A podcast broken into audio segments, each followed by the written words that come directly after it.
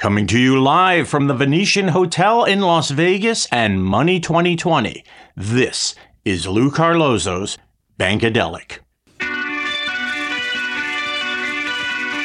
Bankadelic, the colorful side of finance, where we supply expert views, riff on the news, innovate, and investigate actionable insights unscripted. Banking with a caffeine kick. I'm your host, Lou Carlozo, inviting you to sit back grab a cuppa, kick up your feet. Here we go. If you're looking to grow your digital banking business, check out Lemonade LXP, the digital growth platform for financial institutions and fintechs. Lemonade LXP has both ingredients you need to drive digital growth a learning experience platform that uses daily micro learning to give staff the knowledge and confidence they need to promote and support your digital capabilities, and a digital adoption platform that supports your digital capabilities with technology walkthroughs that you can author in just minutes. So if you're rolling out new technology, merging with or acquiring another FI, or just looking to drive digital banking growth, you gotta drink the lemonade. For more information, check out Lemonade LXP at www.lemonadelxp.com. Thanks for tuning in to Bankadelic. Lou Carlozo, your host, coming to you once again for the second consecutive year from Money 2020 at the Venetian in Las Vegas. Many of you have written in and said, Lou, don't do it. Don't go out on the casino floor I will keep that promise. However, the allure of the roulette table is sometimes very hard to resist. But then I think about more productive ways to use my time, and I'm sitting with someone who lives out that philosophy like very few people I've ever met. And that's Bhavin Turakhia. Bhavin is the founder of Zeta, which is a very special company. He's a serial tech entrepreneur with strengths in collaboration and payments. He co founded Reseller Club, Logic Boxes, and Big Rock, exiting them in 2014 for an astounding $160 million transaction in 2015, he started Zeta, which is a modern banking tech company providing modern core and processing for financial institutions and embeddable banking for fintechs and distributors. And we'll be talking about that. As for what drives him, and I love this, Bhavin says, I have always believed that it is our moral obligation to make an impact that's proportionate to our potential. He's also, by the way, closing in on 65,000 followers on LinkedIn that's making an impact. Bhavin, welcome back to Bankadelic. Thank you for having me, Lou. Uh, appreciate you uh, taking the time.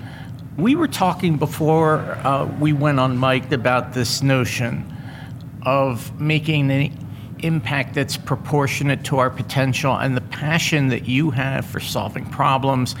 And I heard a word that I very rarely hear from a fintech entrepreneur, usually at the end of the discussion, I might, hear, I might hear it, but not at the beginning, and that's excited.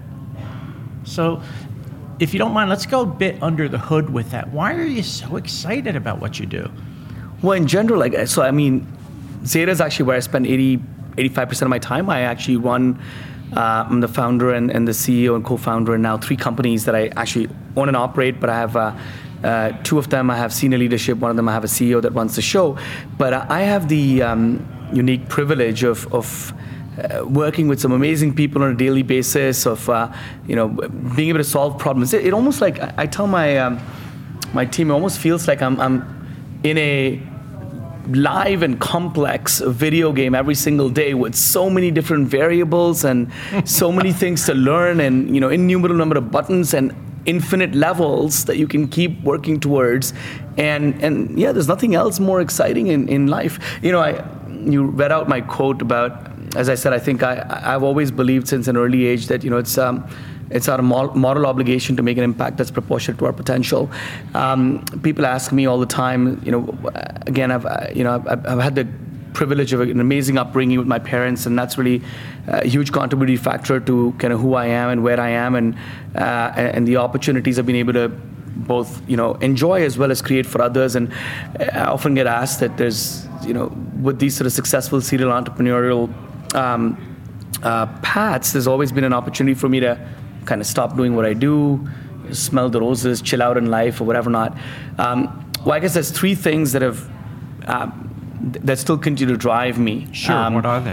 One is this fundamental belief that we already covered. That I do believe. You know, I mean, if you think about it, um, we have a gift of life, Lou. I mean, I think you know the probability that life was sort of created on a planet, all the conditions that had to be right for it to happen and then for it to evolve biologically to the forms that we are, it's mind-bogglingly small probabilistic number. And people always ask about, okay, what's the purpose of life? And I feel like you've got to create that purpose. You know, purpose of life is a life of purpose. If you think about it, once your life ends, if you look back, if somebody were to objectively look back on it and your existence didn't matter, that means your life didn't have any purpose. Yes. But if your existence mattered, that means you made an impact, then that by itself became a purpose for your life and became a life of purpose in that regard. Right? So I think that's the that's why the quote that I fundamentally believe in, like if you introspect that, you know, why I believe each of us has a moral obligation to make an impact proportionate to our potential. Because if we didn't, then we might as well have not existed, right? Theoretically, because yes. it wouldn't have mattered. Um, now that's the call it the altruistic or the philosophical point of view. Um, there is a selfish motive and a selfish point of view, which mm-hmm. is, um, you know, there is. I mean, it, it's evolutionary biology. If you think about the happy hormones, like uh, dopamine, endorphins, oxytocin, serotonin. Dopamine kicks are momentary they they literally they last a fleeting second. You know, a lot of behavioral psychology goes behind apps like Instagram and TikTok to leverage this, and that's why you're constantly lots of people are addicted to that dopamine kick. But you have to keep feeding it for it to continue. The happiness you receive from it literally lasts for microseconds or a second. Mm. But the happiness you get from serotonin, from oxytocin is far more longer lasting. In fact, it, it can actually change pathways in your brain. And those hormones get triggered when you create something, when you collaborate with people, when you work with like-minded people, when you share, when you receive help, when like all these sort of different interactions that you conventionally find in in collaborative projects like running a company, like solving puzzles, like building something meaningful. Humans were built biologically to derive happiness from it. And so, you know, that's the reason why people love video games because you're actually seeing virtually an impact being created in objective sort of, you know, um, achievements that you sort of uh, uh, level up on, right? So, so I think selfishly by default, I'm, I'm yet to find, I mean, uh, any other en- endeavor or pursuit that satisfies me, that makes me happy, that gets me as excited as continuing to run, run my many companies. That is fantastic. And we should mention quickly what those other companies are Tita, Titan and Radix, correct? Correct, that's right. Great. And in terms of creating, bring us up to date with what you are creating at Zeta and why you're excited about that. Sure. Um, me and my co-founder started Zeta in 2015. Um, you know, I always believe that entrepreneurship requires uh, combination of frustration and a healthy dose of delusion. and um, and I, you know, we're both passionate about the banking industry, financial services space, and you know, what we found is that vast majority of financial institutions have probably the most technical debt that exists in the world in terms of uh, the fact that they're running on legacy platforms. Many of them were built before I was born. Products are still built on green screens. There's still mainframe technology out there. Most of it is not on the cloud. Almost none of it is on the cloud. Um, none of it leverages modern software paradigms in terms of you know modern architectures. The MACH Alliance principles, so sort of microservices based, API first, um, cloud native, and, and, and headless. And we felt that um, reason why banks on an average take you know 20 plus months to launch new products reason why they so so zeta if you think about it there's three or four fundamental things that it's intended to change in the banking industry. One is the notion of enabling financial institutions and banks to create without constraints. I'm a techie at heart. I started coding as i mentioned when i was 10 years old you know, the thing that I love about software is that it gives wings to your imagination. And you mm. can literally you think something, you can build it. Well, that's not the case with legacy technology. For the most part, you're constrained because you know APIs are an afterthought. There's no real-time events. It's not a it's a closed data platform. In most cases, people are still using screen scraping to try and extract data out of these legacy systems. There's so many constraints to building stuff, and I feel that those constraints are getting in the way of um, of really making a significant difference in the financial industry in terms of you know democratizing banking, uh, inclusion, accessibility, and so on and so forth. And we feel that if we were to take away these constraints and enable folks to create without constraints by conceptualizing a, and building what we've built over the last seven years with about now 1,700 people, a modern platform that is the most conducive platform for building apps, building integrations, innovating, um, substantially increases the pace of innovation that a financial institution um, um, can leverage basically. So, so that's one, creating without constraints. The second um, is, is being able to launch products faster, you know, iterate way faster. On Zeta, we've demonstrably shown that banks can launch products 10 times faster. In fact, our eventual goal Wow. is to get to a point, um, Lou, where literally, you know, point click, you should be able to launch a full bank or any banking product in less than 24 hours. Wow. Um, The what could- Bank. Yeah, Bankadelic. I'm gonna do it. well, you, you should try it. You might be hard pressed in getting the charter. that will take its own time. That's a. I think they'll take one look at me and say, Regulatory process. "Yeah, later." But um, well, you know, there's 10,000 banks and credit unions in the country, so don't give up hope. That's the you know, it's Yeah. a sizable number.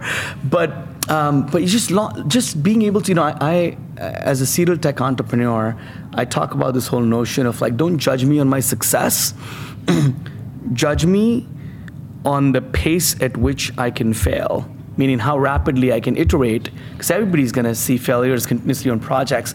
But if I can increase the pace of iteration of failures, I learn faster, I evolve, and I have more successes. Yeah. And so the faster I can fail, the, f- the faster I can succeed. and therefore, is failure really failure? It's just a working towards the eventual solution that It is the success. This is why I love the the industry that I'm in because we actually reframe that word, right? We in the Silicon Valley in the tech industry, we don't call it failure, we call it pivot. Pivot, yes. Yeah, there's no- pivot, iterate, pivot, iterate. E- Exactly. Yeah. And uh, and so we feel so it's the whole notion that banks need to take 20 plus months to kind of launch products is just look at look at that means the pace of failure is is 48 months, right? Because every every if it takes you two years to launch a product and two years to realize that it didn't work out, now your iteration pace is, is four years. Well, how can I bring it down to four months or or even four weeks? Um, imagine the pace, the rapid pace at which innovation would compound if we were, a, were able to do that. So that's kind of the other, you know, I, I, talk about this notion where, you know, if you ask a bank, what are your biggest costs? And, and most, most banks will be like, oh, yeah, credit losses or operational costs or people costs or whatever it is. The biggest cost in banking, in my opinion, unmeasured, is the cost of lost opportunities. Mm, yeah, we should talk about that. but I want you to finish your thought first. But yeah, no. So I think that you know we we ch- we believe that we're at the right place, the right time. We've chanced upon an inflection point where I think it's now. I mean, already in in the last several years, we're at a point where it's riskier. It's higher risk for a bank to not migrate to a next gen platform than to sit on the sidelines and wait and watch. Um, um, so so it's it's lower risk now to actually adopt a new platform than to just sort of sit on the sidelines, right? And we are the only full stack kind of in terms of breadth and depth um, across retail and commercial banking, across credit cards, debit cards, deposits, loans. The only platform that's built ground up, no piece of legacy code. Everything has been built by ourselves. Every piece, transaction processing, card management, ledger, core, every piece is brand new technology that we've created with 1,700 people over the last seven years um, that's best poised to leverage this opportunity and truly really create a meaningful transformation for financial institutions out there. And you know, I, I have this perspective on what a truly next-gen platform also is, right? Which is, you know, uh, a lot of the, a lot of the platforms out there, including the legacy ones, are using all the right right buzzwords. It's like okay, cloud based and you know, APIs and microservices and and while they're necessary technology enablers, you know, the ingredients for a next gen platform, but by default they don't make a next gen platform. You know, you could take, I could take um, the cloud and APIs and give you the exact same experience that a legacy platform is giving you. That doesn't make the platform next general mm-hmm. You know, when, when digital transformation is done right, it's like metamorphosis, right? It's like a caterpillar turning into a butterfly. Yeah. And and you actually see it's a paradigm shift. You can't recognize the previous world. It's like when we went from feature phones to smartphones, it wasn't just a better feature phone. It was a completely different phone. Mm-hmm. When we went from data centers to cloud, it wasn't just like better data centers. It was a completely different experience. Yeah. Um, you know, if, if you don't get digital transformation right, you you you just have a a faster caterpillar. You don't, you, you don't really have a butterfly. So yeah, that's so, great um, so we believe that we've got the only, uh, you know, truly next-gen platform out there that can really enable this transformation. Yeah, if I'm understanding you correctly, it's not even so much a paradigm shift; it's a creation of an entirely new paradigm. Yeah, it is uh, absolutely. I agree. Yeah. Better put. Yeah. Now you are involved in a lot of work within credit cards, uh, and there is just a lot going on right now. There, it, maybe it's fear in the industry. We've got rising debt interest rates and people are asking all the time how they can be differentiated in terms of the competition. What kind of strategies do you see as being effective to attract and retain customers? For a bank, for a financial yeah. institution. Mm-hmm. Um, I mean, I think that, you know, for a long time, I think credit cards have been around now for 60 years. Um, and we live in a world where, where 10,000 banks and credit unions are providing pretty much a near identical product to all their customers. A credit card in your wallet is probably the same as the one in mine. Mm-hmm. The only difference might be APRs and interest rates. There's no degree of personalization. There's no degree of uniqueness, etc. I, I, you know, uh, there's no consumer delight. Like a next-gen platform should enable this whole notion of consumer. Where's consumer delight in the banking world? Yeah. Where you, consumers talk about talk with such passion about products that they love, right? Like Apple and Tesla, and but but in the banking world, the, you know, where's the I don't know Goldman groupie or Capital One cultist or where, where's the where's that passion? Yes, and and the reason for that is that banking because of the inherent. Um, underlying lack of capabilities of a legacy platform banking lacks the one fundamental ingredient that's required for consumer delight, and that's uniqueness. You know, delight doesn't delight comes from surprise, from treating you in a special way. So the word special implies that you get a treatment that nobody else gets. That yeah. I, I give you an experience that I'm not giving. To, if you pick up any of the apps that you love today, Netflix, you know, Google, Instagram, you know, your experience in that app and my experience in the app are going to be completely different. The recommendations, the feed, the exactly. content are going to be completely different and personalized to each of us. I've always wondered why in banking we're not at that point where there's hyper personalization. The technology is there, the really brilliant visionaries are there, and yet you see this even among the big banks a real struggle to get beyond the same old products that have existed in the same old way for so long. Well, the technology enablers are there, but the existing the the mainframe platforms, th- there's no way they can deliver that degree, any degree of personalization. In a typical legacy platform, you define a product construct, and then you apply that, pro- you s- enroll customers into that product construct. And if you enroll a you know million customers,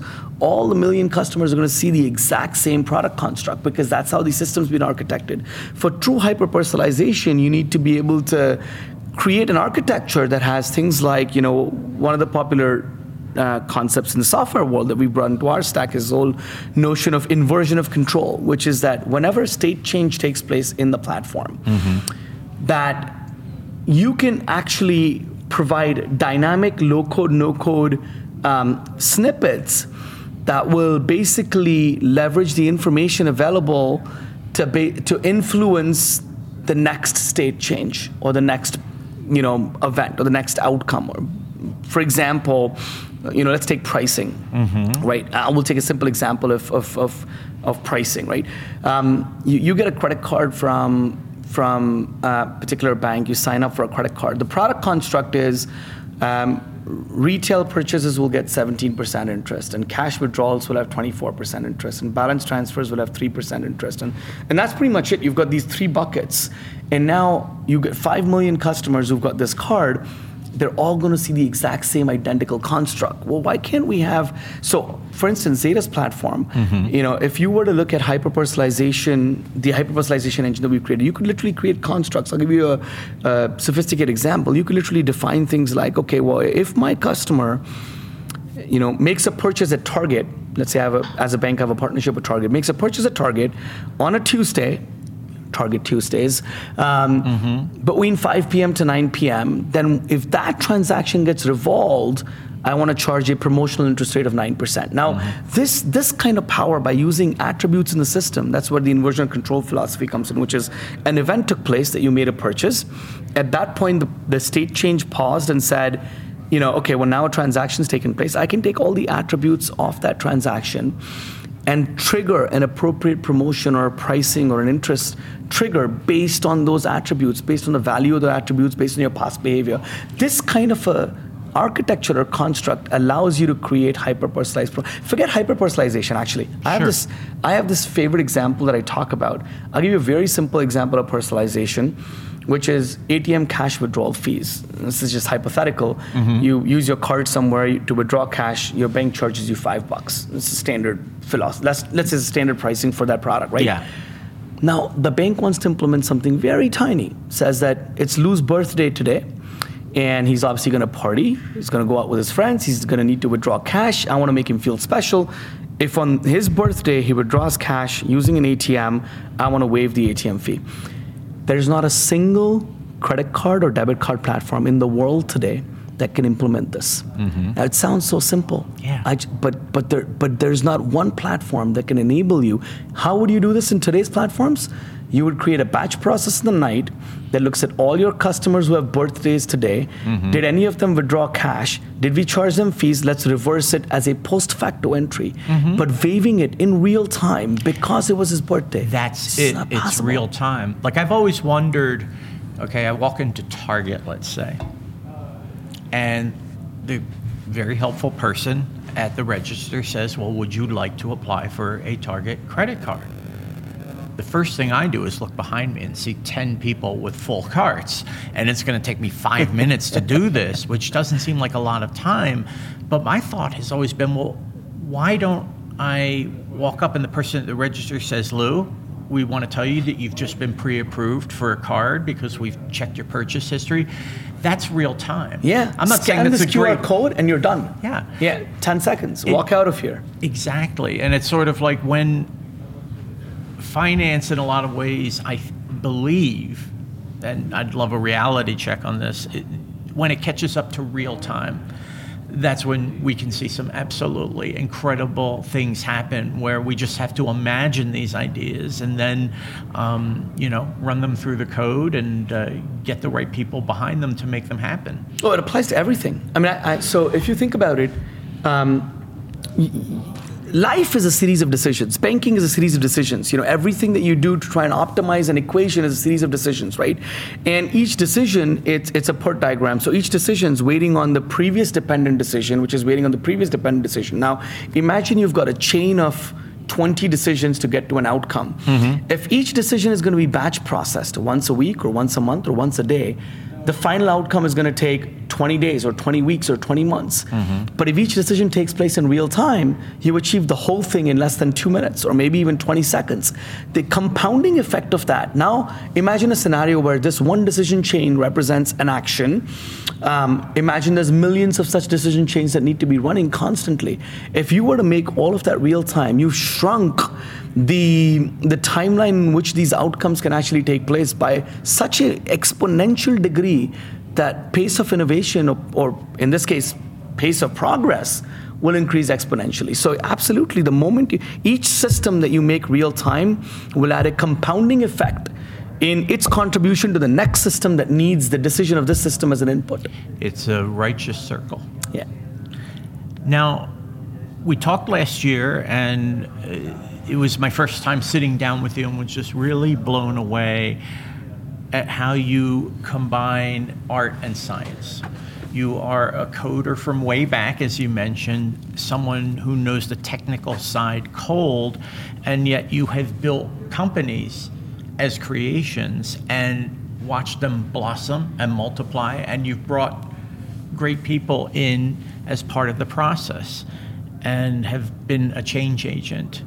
If we're going to sit down, let's say at next year's Money 2020, and I hope it's a lot sooner than that, what visions alongside all of the technical and business things that you're doing uh, do you hope that you might realize? What's in the future, do you think?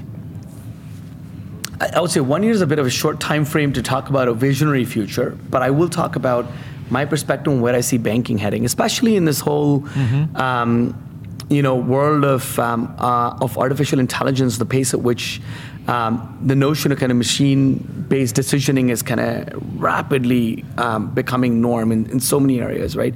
Actually. Uh, mm-hmm. Uh, uh, I mean, I'm a huge fan of kind of evolution of decision making. So if you think about decision making in any industry, banking is not, um, you know, no different basically. Decision making kind of has evolved through three distinct phases. If you talk about past to present, you know, phase one was all about experience-led human decisions, right? Mm-hmm. So loan officers would rely on their 20 years of having issued loans and would take one look at Lou and be like, ah, you look like a good guy. And there's a bit of a gut and you know mm-hmm. intuition involved, but it's experience like doctors, right? Diagnosis yeah. was done based on experience. Uh, mm-hmm. Uh, this was kind of phase one of decision making was all experience-led human decisions, and experience was valued. Mm-hmm. Phase two you know, you bring in data now. So it's data assisted human decisions. So loan officers started looking at credit scores and financial histories and a bunch of other stuff like that, right? Doctors have access to blood tests and, and, and you know, x-rays and MRI imaging and things like that. So you can use data along with your experience to make decisions. Phase three, we've gotten into kind of this whole mode of um, AI assisted decisioning. AI has become kind of an ally in, in banking for underwriting, for fraud, in, in medicine, for you know um, uh, image comparisons and evaluations and things like that to be able to assist. It's still a human decision, but it's assisted by AI, or it's you know a combination of the two. I see you know the future of um, decisioning is is is is what's already happened in a couple of industries, but moving towards the whole notion of AI-driven decisions, which is mm-hmm. not just you know decisions where AI is an assistant and it's going to AI-assisted human decisions, but rather AI is driving the decisions, making those decisions at, at compute speed, at the speed of thought, basically, right? And banking, in many ways, I find. Uh, this is, by the way, no science fiction because computer games, you know, online advertising, many of these industries is many of the decisions are already now AI driven. There's no human yeah. involvement whatsoever. Absolutely. But banking, I, I, have always believed, in fact, even more so than games and other um, you know, um, um, industries, I've always believed banking is far more conducive fundamentally to this transformative leap to AI driven decisions because if you think about banking what is what is banking well banking seeks to it's it's return on equity, return on assets, let's say, even if uh-huh. you don't mm-hmm. want to take the equity leap, sure. right? And and so the answer kind of lies in this, this whole elegance of mathematics if you will, which is that banking can be distilled down to this fundamental mathematical equation of return on assets is income, which is your interchange, interest, fee income, minus expense, which is your you know opex and people costs and technology costs over assets. Now, this is a, I'm giving a simplified form of it, but this is a mathematical sure. equation, and every single decision that bankers are taking, every single decision in banking is about optimizing this equation right? Uh, whether it's credit officers, underwriting, fraud risk, you know, authorization decisions, it's all about how do I optimize return on assets through this equation. Well, if you think of banking as a video game, it's not easy to now. It's, it's not difficult now to make that leap uh, in, in in like what there can be a sophisticated, there will be a sophisticated deep learning model because what are the levers to optimize this equation? The levers are mathematically deterministic too. You know, what can I do? It's underwriting decisions. Should I give Lou a loan? It's authorization decisions. Should I authorize the transaction that he just did? It's credit limit decisions. Should I increase his credit limit, decrease his credit limit? It's you know um, fraud decisions. It's just a, there's about five or six input levers, or maybe ten input levers, mm-hmm. and really all you can manipulate are those input levers to optimize ROA. And now you imagine you know, instead of humans doing this day in and day out in a batch mode, a sophisticated deep learning model that's been trained on human behavior, that's been trained on past behavior, that's got adaptive learning built in, that can manipulate these levers on a per customer, per account, and per transaction basis to goal seek an ROA. No, no different from how you goal seek a CAC. Um, um, you know, uh, um, when try and bid for Google Ads, you're saying, okay, I wanna, I'm willing to pay $50 for each customer. There is a sophisticated deep learning algorithm that's figuring out, well, here are 500 customers, but this one's likely to convert, this one's not. So in order to optimize for a $50 CAC, who should I send to the website mm-hmm. that, that Lou runs? So similarly in banking, like the goal seek is ROA my input levers are these you know 10 15 levers that i have i've got early leading indicators and lagging indicators and i've got this literally game this sophisticated algorithm that essentially you know heralds this ai led or ai driven decision um, based banking that basically gives you the best possible outcome for return on asset optimization and that to me is the holy grail of banking and i, and I see very clearly a path on, on how that can be achieved. Mm-hmm. Um, again, actually, the hindrance, as I said, AI is already doing this in several industries. The hindrance in the banking industry is well, what are the ingredients that are needed for this vision to come to life? Well, if you want a sophisticated AI model, firstly, it needs to be trained which means you need to have access to all data. Well, most of the legacy platforms are closed data platforms. It's very hard to get access to mm-hmm. data. You need a modern stack that can actually give you access to that data to train these models, labeled data for supervised learning. Well, once this AI model is trained, as I said, it needs to make millions of decisions. And what are these decisions? These are decisions are micro adjustments, knobs and dial, di- knobs and dials mm-hmm. on a per customer, per account, per transaction basis, where no legacy platform allows you to adjust interests and rewards and credit decisions and on a per transaction, per card, per account basis. So you need mm-hmm. a hyper personalization engine and micro adjustment APIs in a modern platform that can enable that. Yeah. And then the third thing is that the notion of adaptive learning. Well, you know, you've got a trained model through data it's making these millions of decisions. Well, how does it know which ones it got right and which ones it got wrong? You need a re- real-time event feedback system yeah. that feeds in the impact of each of those decisions back to this model, yeah. so it can adaptively learn. These ingredients didn't didn't exist until platforms like Zeta came along, mm-hmm. and now that they do, this kind of science fiction picture that I'm painting is now actually achievable. Yeah. It's so, fact. Yeah, it's fact. We've covered so much ground, but I don't want to leave without giving you the floor one last time. If there's something we haven't covered that you'd be eager to talk about, or something that you want to bring up or say to the audience, now's the time. Sure. I, I think we were talking about this before. It's probably a good. Um, um, good conclusive ending to our, our discussion uh, is, is, is this you know, kind of starting out from what banking is, I want to talk about risk management. Mm-hmm. And, and, and banking is, is all about, it's a balance sheet business. It's all about managing risk. In fact, every single banking decision is about, you know, optimizing ROA while managing risk. And, and, and you know, I, I, I said this to you before, it's like, you know, banking as an industry has become so good at managing risks that sometimes they've sort of stopped taking risks. And, um, you know, Andy Grove, uh, former CEO of Intel, you know, came up with this whole notion of inflection points in his book, uh, Only the Paranoid Survive, um, which basically talks about the notion where an inflection point is a fundamental paradigm shift in industry that basically changes the default order and requires incumbents to evolve and adapt in order to not just to thrive but to even survive. Mm-hmm. And I strongly believe, you know, we're we're at that inflection point in banking where the only strategy that's guaranteed to fail is a strategy of not taking risks. It's higher risk now for a bank to not look at, not give a serious look at a next gen platform for card processing and core banking than the risk of sitting and waiting and watching on the yes. sidelines. They have to move. They have to move. They're lucky to have you and Zeta as allies. Likewise, it's, we're lucky to have yeah. an industry to play with. There we go. Bhavin, thank you so much for being on the podcast. I love having these conversations with you, and I cannot wait for the next one. Thank you. Likewise. Bhavin Turakhia is a serial tech entrepreneur and the founder of Zeta. He is based in New York City. Be sure to look for Bhavin on LinkedIn.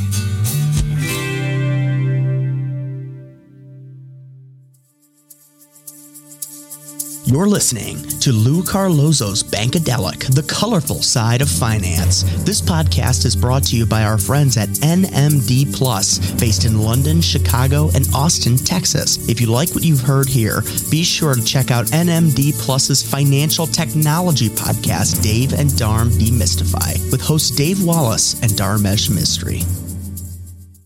Bankadelic, sponsored by the William Mills Agency. For close to 40 years, the William Mills Agency has served hundreds of companies that provide a wide range of products and services in the banking, payments, mortgage, credit union, and related markets. The William Mills Agency is the largest provider of PR and marketing services for companies that market to the financial industry.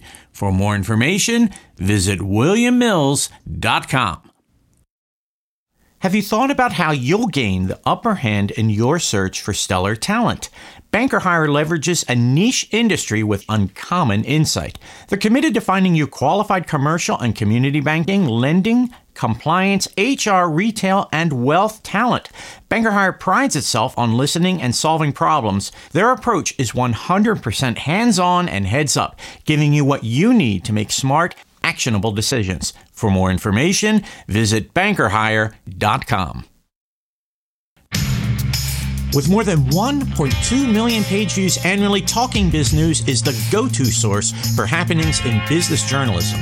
Whether you're a PR professional, a business journalist, or someone just breaking into the field, TBN is a source that you cannot do without.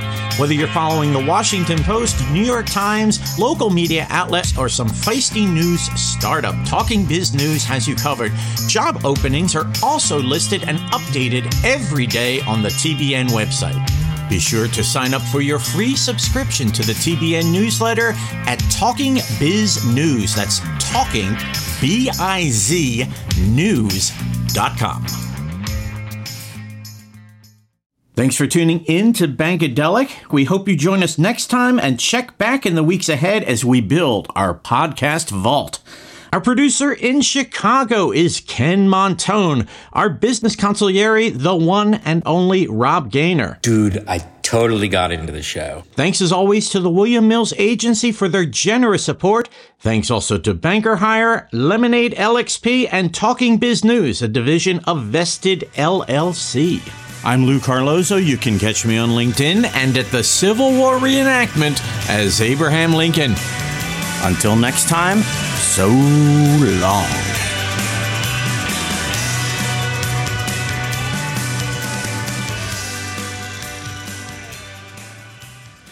Bankadelic is a production of NMD Plus, London, Chicago, and Austin, Texas.